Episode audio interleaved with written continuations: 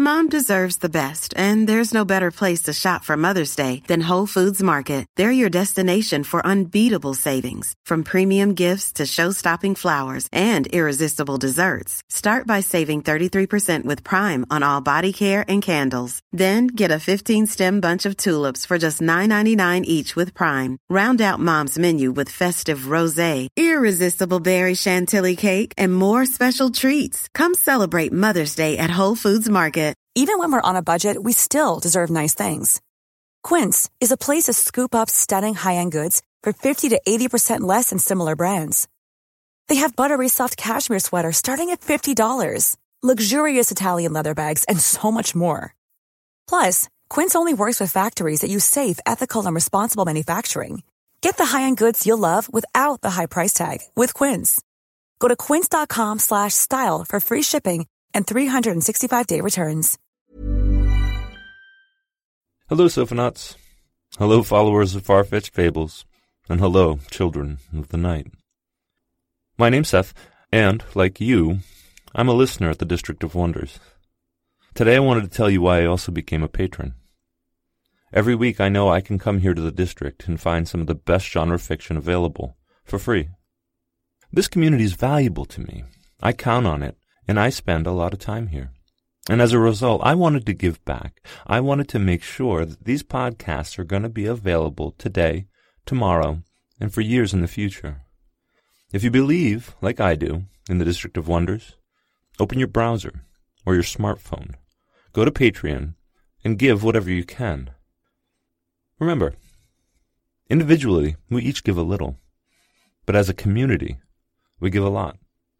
Thank you. Welcome to Far Fetched Fables, part of the District of Wonders network, featuring Starship Sofa and Tales to Terrify. Everyone has a story in the District of Wonders. Come and find yours.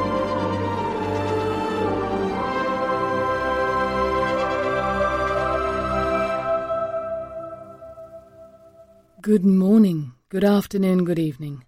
Wherever you are, wherever you're listening from, this is Far Fetched Fables. Welcome to show number 82. This week we bring you two very fun stories that play with some of the conventions of fantasy fiction. The first is a devilishly clever bit of flash fiction titled Enumerate, written by Lawrence Raphael Brothers. It first appeared at Daily Science Fiction. Lawrence has worked in R&D at such firms as Bell Communications Research and Google. His stories have appeared in the Sockdolager and Daily Science Fiction. His first novel, a World War I era fantasy story, is currently seeking representation. You can follow him via his Twitter handle, at lbrothers. The story is read by Nicole Doolin. Nicole is a writer and a voice actor. Her fiction, poetry, and plays have been published and presented, and her voice has appeared in various media. She has performed numerous narrations for a number of popular and award winning podcasts, and she also narrates classic literature by the likes of Austen, Poe, James, and more in her own podcast, Audio Literature Odyssey. To learn more about Nicole, visit her website at nicoledoolin.com. So grab your calculators and your grimoire. It's time for a story.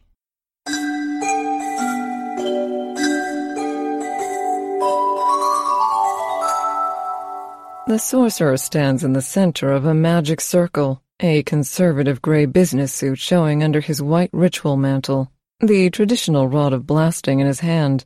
I'm off to the side in the triangle of summoning. Come not in that form, I adjure thee, in the holy name of... Okay, so maybe the roiling nest of cobras was a bit over the top, but I hate this slow, grainy material world. These sorcerers think we've got nothing better to do than wait on them. Hold on, I say. How's this? Now I'm a rotating polyhedron, Kepler's Stella Octangula. I didn't mind it when Johannes summoned me. At least he knew his geometry and orbital mechanics. Not in that form either, says the sorcerer. I'd roll my eyes if I had them. Maybe if they'd tell me up front what form they wanted, I wouldn't have to go through this every time. I try again. Oh my god, that's disgusting! Come not in that form, lest I scourge and blast thee. Blah, blah, blah. Too many eyes, I suppose. I run out an old standard. Now that's more like it, says the sorcerer. I'm wearing thigh-high leather boots and a corset, red skin grading to orange, D-cups, a snaky barbed tail. Kepler liked me this way too, but we both knew it was a joke. Okay, I lie. I am bound by your power, master. What is your desire? Ha! As if. I adjure thee, he says, gesturing with the rod. O great Duke Grimoire, give me command of thy legions of spirits. Typical ignorant sorcerer doesn't know what he's dealing with, or who, apparently. Grimoire? I ask. I'm not Grimoire. Why did you think I was? This is your sigil. He picks up a tablet with a complicated engraving and flourishes it in my face. An unfamiliar sigil, not mine. But if he used the wrong sigil and summoned me anyway, then... That's not it, I say. You must have gotten me by accident. Which square did you use? The square of Grimoire, of course. He flips the tablet over. For pity's sake. It's not even a magic square. One of the cells is duplicated. There are two eights. How could anyone get that wrong? I shake my head. You know how all this works, right? The numbers in combination with the sigil? Well, obviously not. Another idiot working by rote from a grimoire. I gesture casually to get close to the boundary of the triangle of summoning he's drawn around me. No effect. Naturally, it's meant to confine this Grimoire person, not me. I could leave right now, but as long as I'm here anyway. Command me to explain it to you, I say. What? This is dangerous stuff you're playing with, and you're clueless. So come on, I'm volunteering to instruct you. Isn't that what you want? I even mean it, if he's smart enough to learn anyway. Oh, he says, I, uh, I command you to instruct me in the principles of the Goetia. Right. Now I'm bound by your adjuration. And the fool steps out of his circle to erase my triangle. If I really was a demon, he'd be in little pieces by now. I materialize a slate and some chalk. Do you know field theory? No? Okay. Linear algebra. Surely you know linear algebra, right? Half an hour passes. We haven't even gotten to the determinant of a two-by-two matrix when he yawns. Enough, he says. This is ridiculous. I'm not interested in math. I want power. What can you do for me besides teach me useless stuff like this? I quite agree. Enough is enough. Okay, I say. Here's the deal. Your ritual is bogus. Whoever wrote your grimoire hid the truth in a bunch of magical nonsense. I'm not a demon or a spirit or whatever it is you think you've summoned. He boggles. But I normally exist in the symplectic manifold, a continuum outside of your funny little universe. I'm not a gross material creature like you. You might call me a being of pure mathematics. But if you use the right combination of sigil topology and eigenvectors from the magic square, you can summon and bind people like me to your disgusting quantized space-time. And we really hate that. I can feel myself getting stupider every second I'm here. He blinks. I'm pretty sure he doesn't understand one word in five. But why? Why did I waste all this time trying to teach you something you're too unintelligent to value? Because sometimes one of you wretched little atomic flesh worms somehow manifests enough intelligence to make conversation with you worth being summoned. Pythagoras, Hypatia, Kepler, Cantor, all of them smart and interesting, fun to talk to even. Not you, though. You might have summoned me by a lucky accident, but you sure didn't bind me. He steps back, raises his rod. By tetragrammaton, by Anaphaxeton, and Primeumaton. I told him the ritual was bogus, but if that's what he wants, now I'm three meters tall, male, with a goat's head, and long curly horns. My body is just a visual illusion, so it takes some pretty fancy computation to come up with a set of force vectors to make it feel like I'm grabbing him and immobilizing his arms in a tight embrace. Extra effort to simulate hot breath in his face. Ah! His eyes roll up in his head and he collapses in a dead faint as I relax my imaginary grip on him. I'm already on my way back to a world that makes sense. When the sorcerer wakes up, he'll find his rod of blasting broken and all the magic squares in his grimoire replaced with Sudoku puzzles. Harsh? Perhaps. But I hate wrong numbers.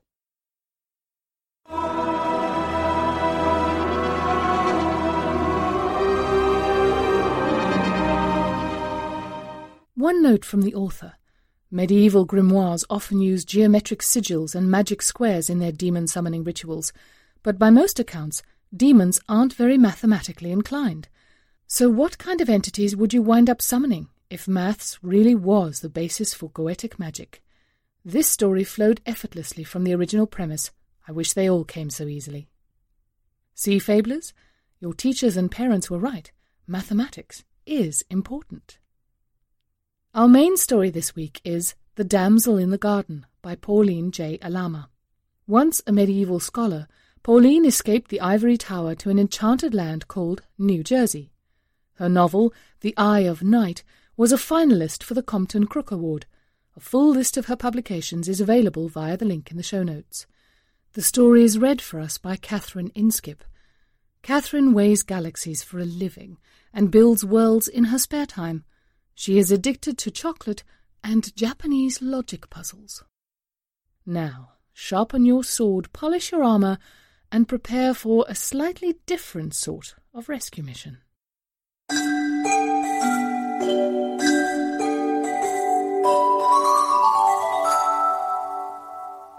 The dragon was bad enough, but when I'd cut off the last of its heads, I still had the bridge before me and that was worse than a herd of dragons. Over a burning river, the only footholds were hovering sword blades, spaced so far apart and so unevenly that a mountain goat could have lost its footing. To make it a bit more interesting, the fire below the bridge had an annoying habit of spurting up at intervals perfectly timed to set one's nerves off key. Crossing it would be like a caper with death.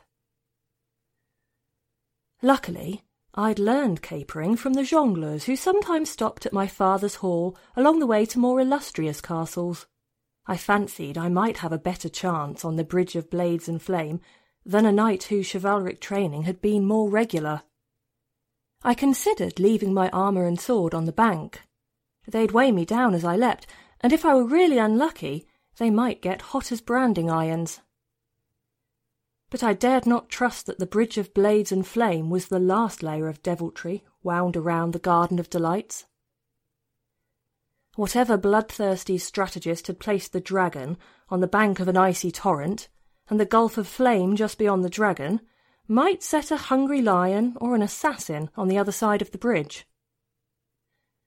I kept my armour on. Muttering a quick prayer, God guard fools, I leapt to the first blade-thin foothold, just missing the first jet of flame. It was indeed a bit like dancing. Once I caught the rhythm of the fire's music, I could be almost safe on that ghastly bridge, leaping just in time to avoid each burst of flame. All the same, exhaustion was a formidable foe. By the time I reached the far side, I was in no state to fight off a lion, or even a particularly determined lapdog. I collapsed on the bank, dazed. When I opened my eyes, I found an elegant lady offering me a hand up. I accepted her help with thanks, too startled to be distrustful just yet. She looked as young as I was, and a good deal richer. She wore no silken headdress over her shining black hair, but that hair was a wealth in itself, the intricate braids cascading from her broad forehead to the silver belt at her hips. Her gown of crimson silk brocade must have cost a fortune, and the bodice that offset it was so thickly flowered with embroidery that I couldn't tell what colour the cloth might be. And yet here she was, dressed fit to meet the king, lounging out in the garden where the dew might spoil her silk. How rich she must be to treat such finery so carelessly, I could scarcely imagine. This was my first journey far from Revy, and I had not yet seen much of the world. She smiled at me, and her teeth, of course, were perfect. Welcome, bold adventurer, to the Garden of Delights. You have passed the last test, the last peril, and arrived at the haven reserved for the bravest of the brave. You have swum the river of pain, fought the many-headed dragon, and crossed the bridge of blades and flame. All here is yours, O flower of knighthood, and all is for your delight, for this is the garden of delights. So I see, I said. Someone told my brother Roland to come here seeking the water of life that heals all wounds. Yes, here flows the spring of the water of life, the lady said. You can fill your vial before you return home, victorious hero. But meanwhile, rest and refresh yourself in this fair land. She laid a blossom-light hand on my shoulder. All here is for your pleasure, good sir. The water of life, the shade of the bower, the fragrant apples, the sweet dark grapes. And me, the damsel of the garden of delights, I also await your pleasure. The damsel leaned against me. She was a head shorter than I, but something in her bearing convinced me she was nothing near as fragile a blossom as she appeared. Her deep blue eyes sought mine, foiled, of course, by the visor of my helm. I slid a hand around her waist, but kept myself masked. Playfully, she put a hand to my visor. Let me look upon the face of my hero and plant a kiss of welcome on. Oh! the damsel cried as she unmasked me. You're a girl! That I am, Jezebel, I said, so you can stop pressing your brocaded bosom against me. I clasped her to myself, an embrace she no longer desired, and glared into her too perfect face. Someone went to great expense to deck you out as bait. Virgin Mary's eye teeth, an army of women must have laboured over that embroidery. I live a retired life here with little to occupy my time besides my embroidery, the damsel said. But you are not so constrained, good maid at arms. If the Garden of Delights does not please you, by all means fill your flask and go your way. You're as anxious to be rid of me now as you were to detain me a moment ago, I said. You wanted a man, and I doubt if it was for the obvious reason. This garden is built on strong magic, and here you are in the centre of it like a spider in her web. If you only wanted a lover, you needn't take nearly so much trouble. One glimpse of your pretty heart-shaped face in the church square would be enough. No, you, or more likely whoever owns you, set out to lure men to this secluded place for a purpose. It's true that my Lady Atar of the island commanded me to attract a knight into her service, the damsel conceded, and as I doubt a female would satisfy her, a knight? Your lady wants one knight. Why, then, have all my three brothers disappeared into this trap? Where are my brothers? Why, how should I know?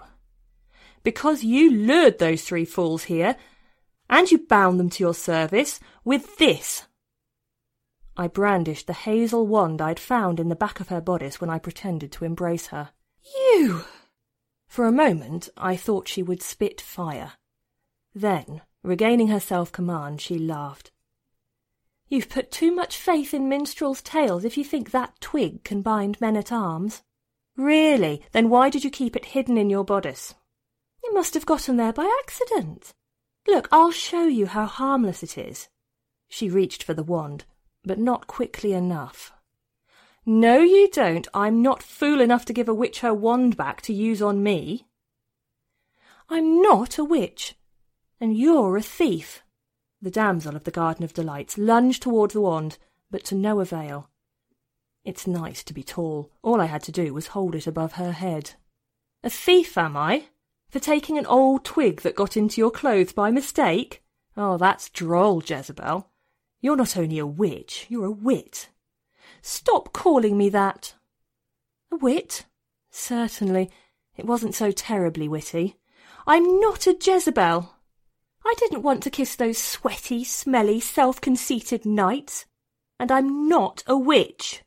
The damsel made such a lunge for the wand that she nearly tore one of her fashionably close-laced sleeves. Not a witch, eh? And this is not a wand, so you won't mind if I toss it into that bird's nest high up in the tree? Not a bit. The damsel spoke with such sincere unconcern that I saw through her instantly. Huh, you could always climb up and get it afterward, couldn't you? Very well. You won't mind a bit if I mar it a little. Chew on the end, perhaps? I snapped at it teasingly, like a cat playing at fighting. For answer, she kicked me in the shin. The armour I'd managed to scrounge from my brother's leavings did not extend to my legs, and the damsel's shoes had nasty pointed toes. I didn't drop the wand, but I did let loose some of the choice language I'd learned in my travels. That does it, I said, when I was done cursing her and her shoemaker.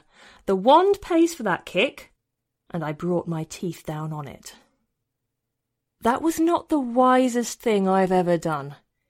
It was like biting a bolt of lightning. Pain lanced through every fibre of my body. When I could see again, I realized I'd dropped the wand, and the witch was scrambling for it on the ground. Oh, no, you don't. I threw myself on her. Get off me, you great heavy brute, she protested as we grappled. But at last she got the wand in her hand, its tip against my throat. Be still, or I'll I'll give you such pain you'll wish you'd been skewered and toasted on the bridge. What does it matter what I do now? You'll treat me as you did my brother. Hey, I'm Ryan Reynolds. At Mint Mobile, we like to do the opposite of what Big Wireless does. They charge you a lot, we charge you a little. So naturally, when they announced they'd be raising their prices due to inflation, we decided to deflate our prices due to not hating you.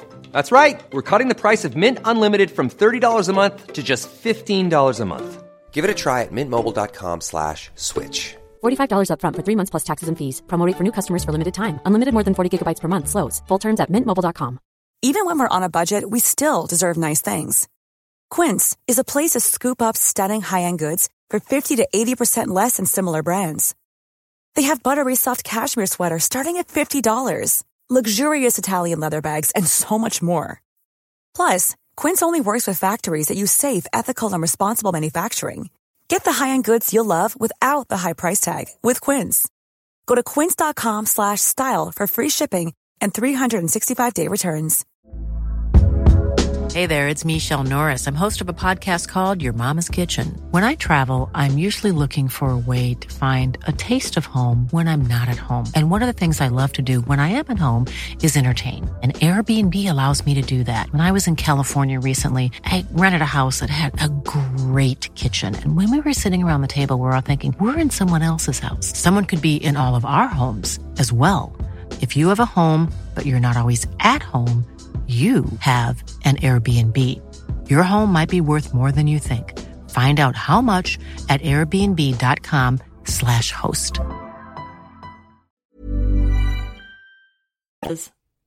I don't want to, the damsel said, but I will if you force me. Back away. Wary of the wand, I disengaged myself from our tangle of arms and legs and gave her some room, but not so much that I couldn't close the distance quickly at need. What good is it for me to back away? Surely you can bewitch me as well where I am. I won't, if you give me no reason, the damsel said. My Lady Atar wants knights, not maidens. Leave now, and I'll let you go unharmed. Free my brothers, and I'll leave gladly. I can't do that. My lady needs them. Whatever for? I said. Even my father scarcely knows what to do with them. She needs one and twenty knights of proven worth. Bound together by enchantments, they will become an unstoppable force to help her reclaim the inheritance that was denied to her. She has twenty now. I can't take three from their number when we're so close to completion. It's hard to imagine my brothers making such a difference in a battle, I said. Between you and me, they're not very great swordsmen. I don't believe you, said the damsel. If they came here, as you say, then they fought the dragon and braved the bridge of blades and flame. Only the flower of chivalry can attain the garden of delights. My brothers, the flower of chivalry? I snorted. I can outfence every one of them. Maybe they didn't come here after all, said the damsel. Maybe they only claimed to be searching for this garden, and went seeking their fortune instead. If they're not here, you can leave with a clear conscience. Privately, I had to consider the possibility. Given such a golden chance to get out from under father's thumb, why shouldn't Roland, Raoul, and Berenger put as many miles between themselves and home as they could? But I had to brazen it out, or I'd never learn the truth. Oh, you'd like me to believe that. You'd say anything to get rid of me. The damsel fumed for a few moments in silence. Then, Come, she said, see for yourself. She led me down a pleasant stone cobbled path from one glorious scene to another, a garden of roses that filled the September air with the heady scent of June, an arbour of grapevines, all bearing fruit, a bed of fragrant herbs, a grove of nut trees, a broad orchard where every branch drooped with golden skinned apples. Such a marvellous land, I said. Goes on and on from beauty to beauty, from bounty to bounty. What inheritance could your Lady Atar wish to claim that could compare with what she already has? Why should she be content with just this island, when by rights all Logris should bow to her? All Logris? What does she think she is? She is the rightful sovereign. Who told you that? The damsel's blush told me all I needed to know. She did herself, didn't she? Well, doesn't that just figure? All I can say is I never heard of any Queen Atar. Who cares what you've heard of? Who are you? the damsel shot back. Who are you? I countered. Tell me your name, and I'll tell you mine. Or don't you have a name, witch? I'm not a witch. Then give me something else to call you, witch. Isabeau. She scowled as if she had lost something, giving that away. Why the long face, damsel Isabeau? I can't work spells on your name. But I'll even the score. My name's Ursula. My father's the Lord of Revy, a rocky scrap of land at the back end of nowhere. When bards stay at our hall, he sometimes tells them he was cheated of a much wider inheritance. To his face, they all agree with him, but behind his back they laugh. Well, no one laughs at my Lady Atar. Locked up in this inaccessible island, how would you know if they did? Isabeau stalked on in silence a while, but her pretty, clear skinned face changed from white to red, and her shapely hands clenched. After a time, bored with the silence, I tried to strike up a conversation. What's Lady Atar like? Is she a witch too? I am not a witch. Right, right, and that twig's not a wand. I am a learned enchantress, educated according to the school of Salamanca. I know the spirit law of Solomon, the Enneads of Plotinus, the natural history of Pliny, the charm law of Africanus, the herb law of Hildegard, the geometry of Euclid, and the algebra of the Arabs. I was a bit impressed. Father didn't hold with book learning. You must have been at Salamanca all your life to have learned so much. A look of discontent crossed the enchantress's features. No, I was here all along. My grand... Uh, my lady taught me. She was at Salamanca in her youth. Ah, well, this is a fair enough place to take root in. Take root? Isabeau kicked a stone in the path, as if I were one of those trees. I might as well be one. Did you travel from your homeland all alone? Oh, yes. What was it like, travelling by yourself? It seems almost heartless to say it with my brothers missing, but this has been the best time I've ever had. Not that it hasn't been hard, too. Sleeping outdoors, eating whatever I could find, fighting off the occasional brigand. But oh, the open road! The prospect of something new over every rise. And this armour, Roland's second best, how handy it is to put my visor down and be mysterious. The knight without a face. People treat me like I'm someone important when they can't see it's just maid Ursula, the squire's youngest brat. Her blue eyes assessed me curiously. You carry a sword. Why didn't you draw it on me when you had my wand? Well, really, what do you take me for? I wouldn't kill you in cold blood, would I? You haven't done me any deadly harm. Not that I know of, I added. But rest assured I know how to use that sword. My three brothers needed a fourth as sparring partner, so they taught me. Let me ask you a question in return, Isabeau. Why didn't you use that wand on me as soon as you got it back? Because you never drew the sword on me, said the damsel. But trust me, maid Ursula, I know how to use my weapon too. I believe you, I said.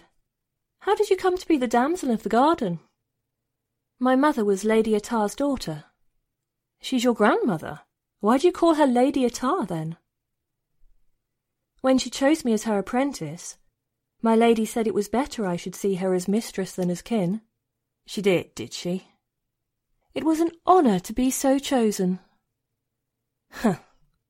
None of her children inherited her skill, Isabeau said a touch defensively. None of her legitimate grandchildren either. I outshone them all, legitimate and illegitimate. My lady said I was the only one worthy to inherit her knowledge. Then you must be the heir of all this beauteous land. She looked sour. And are you, then, heir of your own homeland, Ursula? No, damsel, I said. No more than you are. We came at last to the stand of willows near the brook. Isabeau's steps slowed. We're almost there, she said. The knights, they... they rest under the shadow of the willows. If you don't find your brothers there, will you promise me? Promise to leave me in peace? My heart sank to my stomach. There's something you don't want to show me. I promise nothing. Show me first. Sighing, Isabeau led me across the brook at the ford. Under the trailing branches of the willows stood an array of extraordinary statues. Young men of marble, standing or sitting or reclining on the grass, leaning as if to embrace an unseen person. They were most marvellously lifelike. And as my eyes swept the crowd of marble forms, I knew one of them at a glance. Berenger! He stood, leaning slightly forward, looking downward fondly, as if into the face of a lover. I ran to him and cast my left arm about him. My right hand drew my sword, and the heat of fury rising through me could almost have melted it. Drawing steel? said Isabeau, raising her wand. You said you didn't want to kill me. That was when I believed you'd done no great evil. I didn't kill them. I mean, they're not dead. No, I choked out. They're neither alive and free, nor dead and with God. They're in some God-forsaken nowhere, like a little girl's dolls left carelessly under the bed, like things. It's only until we get the twenty-first. And then what? Then they go free, I suppose, little witch? I spat at her. Then they become Lady Atar's champions.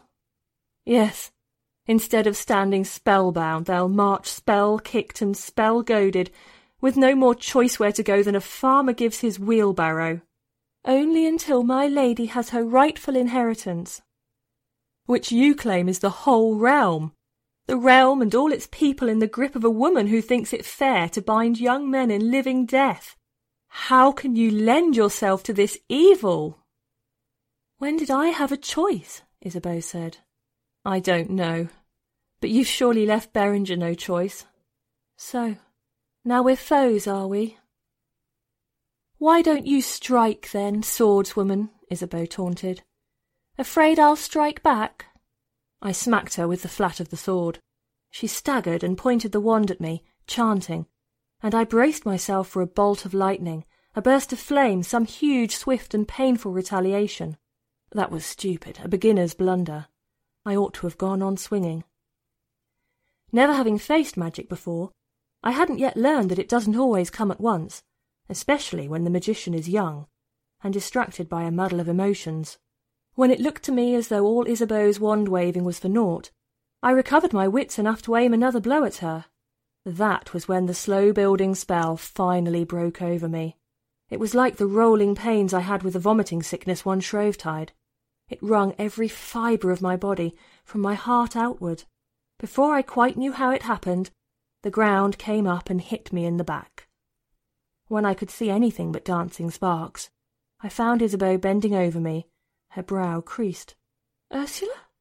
Oh, God in heaven, I didn't mean to kill her. I'm not dead, I rasped out. I coughed, sat up, and nearly lost my breakfast on the grass. She levelled her wand at me, but it wavered a trifle. Look, Isabeau, I said when I'd recovered, you weren't trying to kill me. I don't want to kill you either. Must we be enemies? What choice do we have? Of course there's a choice, I said. I can't let them all go, she said. Not till the twenty-first night is bound will the perils of the crossing give way to let them pass. I could let you go, but the bridge of blades and flame only holds one. By the time anyone else had a chance to cross, my lady would be aware of it. Her vengeance would be terrible. I don't understand you, I said. You slave for her, you sin for her. She gives you nothing and forgives you nothing. Why don't you defy her? Is your magic not strong enough? For what? To make this unstoppable force of proven knights your own, of course. Are you crazy? Isabeau stared at me. Maybe, I said. I fought the dragon. I crossed the cursed bridge. If my brothers are the flower of knighthood, so am I. So go ahead. I sheathed my sword. I'm the twenty-first. Bind me. It was almost worth the certainty that I was the world's biggest fool to see the look of astonishment on her face. For a moment she hovered, eyes wide as platters, mouth open. Then she smirked. Kiss me. Pardon? The spell's on my lips. If you trust me. If you dare. I didn't trust her. Not wholly. But what else could I do? Escape alone, leaving my brothers and all those other poor fools in bondage? I bent awkwardly toward her upturned face. At least you smell better than the others, said Isabeau, and kissed me. I tried to open my mouth to return some jest, but my body no longer obeyed my commands. Isabeau chanted, tracing spirals and arabesques in the air with her wand, and I could look at nothing else. Then all the statues, all the knights, moved stiffly into ranks beside me and behind me, and we marched. The chasm of the bridge of blades and flame was now nothing but an empty gulch. The damsel in the garden hitched up her skirts in one hand, and made her way down one side of it with surprising ease, and we soldiers, bound by her will, lumbered afterward. The dragon I had beheaded raised a new head to glare at us, but Isabeau tossed a silvery scale into the river of pain, and the beast stretched its neck over the river as a bridge for us. We all marched across and stood on the far shore, facing Isabeau, our captain. Well done, apprentice. The woman who spoke, straight-backed and regal, had not been there a moment before. Even smaller than Isabeau, her arm slender as a child's in her elegant tight-laced sleeves, she none the less gave an impression of compact power, like a cat poised to spring. Under her jewelled headdress and silk veil, her aged face was still beautiful, but her eyes were like sparks from flint, ready to set the world ablaze. Now place them in my hands, child, so I may reclaim my rightful domain. One moment, grandmother, said Isabeau placidly. All is not yet ready. She spun widdershins, swept the wand with a great flourish, and shouted in some outlandish tongue. And suddenly twenty knights and I stretched our limbs and moved of our own accord. Most drew their swords, and then stopped, finding no one to attack but an old woman. What have you done? Lady Atar cried. I've done all the evil I'm ever going to do at your bidding, grandmother. Isabeau broke the wand over her knee. I cringed, remembering how it had felt to bite the end. A singed smell confirmed my fears. Isabeau did not cry out, but wrung her scorched hands. Lady Atar surged toward her granddaughter, murder in her eyes, a wand in her hand, and there was Isabeau all unarmed. Without a better plan, I thrust myself between them. Ursula, you fool! I heard, at the same moment that a world of pain descended on me. Every inch of my skin was on fire. My eyes ached, my ears ached, my stomach threatened to turn itself inside out. This she meant for Isabeau, for her own grandchild, I thought, and forced myself, through it all, to keep hurtling toward the old enchantress, to disarm her or die trying. I landed squarely upon her, and through sheer weight knocked her over like a ninepin. I heard shrieking, and was astonished to find it came from the enchantress, as if the moment I touched her, she shared all the agony her spell had inflicted on me. I hung on like death, scarcely knowing what went on around me, hoping I'd give Isabeau a chance to do something cleverer than I could manage. Ursula, get up, Isabeau said at last. Please, let her go. She aimed that spell at you, Isabeau. I know, Isabeau said, but she's still my grandmother. Besides, I have her wand now. Astonished, I lift my anguished body off the old woman's, and found that once I let go of her, the pain ceased. Standing beside me, Isabeau pointed a wand of dark knotted wood at Lady Atar. Grandmother, she said. I told you to call me Lady, the old enchantress said. I'm not your apprentice any more. I'm not the bait in your trap. I'm an enchantress in my own right. Will you bind me to your will, then, young adept? Only if you make it necessary. Go back to your hall, to the grandchildren you care to acknowledge as kin. I'll never be your tool again. She stood over Lady Atar, wand in hand, until the old woman vanished as quietly as she had appeared. Then Isabeau turned to the knight. Go now. Go free. Ursula, what are you doing here? My oldest brother, Roland, had caught up with me. Rescuing you, I said. Who brought you here? My second brother, Raoul asked. Myself. You are all three imprisoned here. What did you expect me to do? Wait for a miracle? Well, at least you won't need to travel home unguarded, Roland said. And Berenger, even Berenger, my favourite, nodded agreement. Who said I need a guard? Who even said I'm going home? I hadn't actually thought till then of not returning but I could feel walls closing around me, and I knew I couldn't let myself be trapped again. Are you sure you wanted your brothers freed? Isabeau spoke quietly at my elbow. I could enchant them again. Only if they make it necessary, I said through clenched teeth. Roland, Raoul, Berenger, I'm glad you're free, but I'm not going back with you. I hadn't actually asked her, and she hadn't actually asked me, but somehow we didn't need to speak of it. I found my steed where I'd left him, munching grass on the bank. I mounted, then pulled Isabeau up behind me, brocaded skirts and all, and we rode off to seek our fortunes.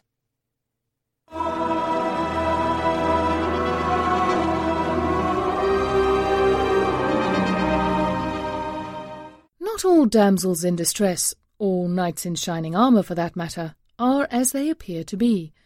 Pauline has created a fascinating duo here, and we love the way she constantly defies expectations throughout this story. If you want to read more about them, she notes that Ursula returns in the tale Liar's Tournament in Sword and Sorceress 30, and you get a glimpse of Isabeau in middle age in the story No Tale for Troubadours, currently available online in Fantasy Scroll Magazine number 7. Please remember that Far-Fetched Fables operates under a Creative Commons Attribution Non-Commercial No Derivatives 3.0 license, which means you can download the content and share it all you like, but don't change it and don't sell it. And be sure to give credit where credit is due. All other copyright remains that of the authors. Violators will not be rescued by a questing knight. If you'd like to share your thoughts on this or any of our stories, you can leave your comments on the Triple F. And that's all from me for this week. I'm off to go and find a dragon. And maybe share a beverage with it. Bye now. This presentation has been brought to you by the District of Wonders Network, dedicated to podcasting the finest genre fiction. You can learn more about the District of Wonders and their many literary productions at their website, www.districtofwonders.com. Thank you for listening.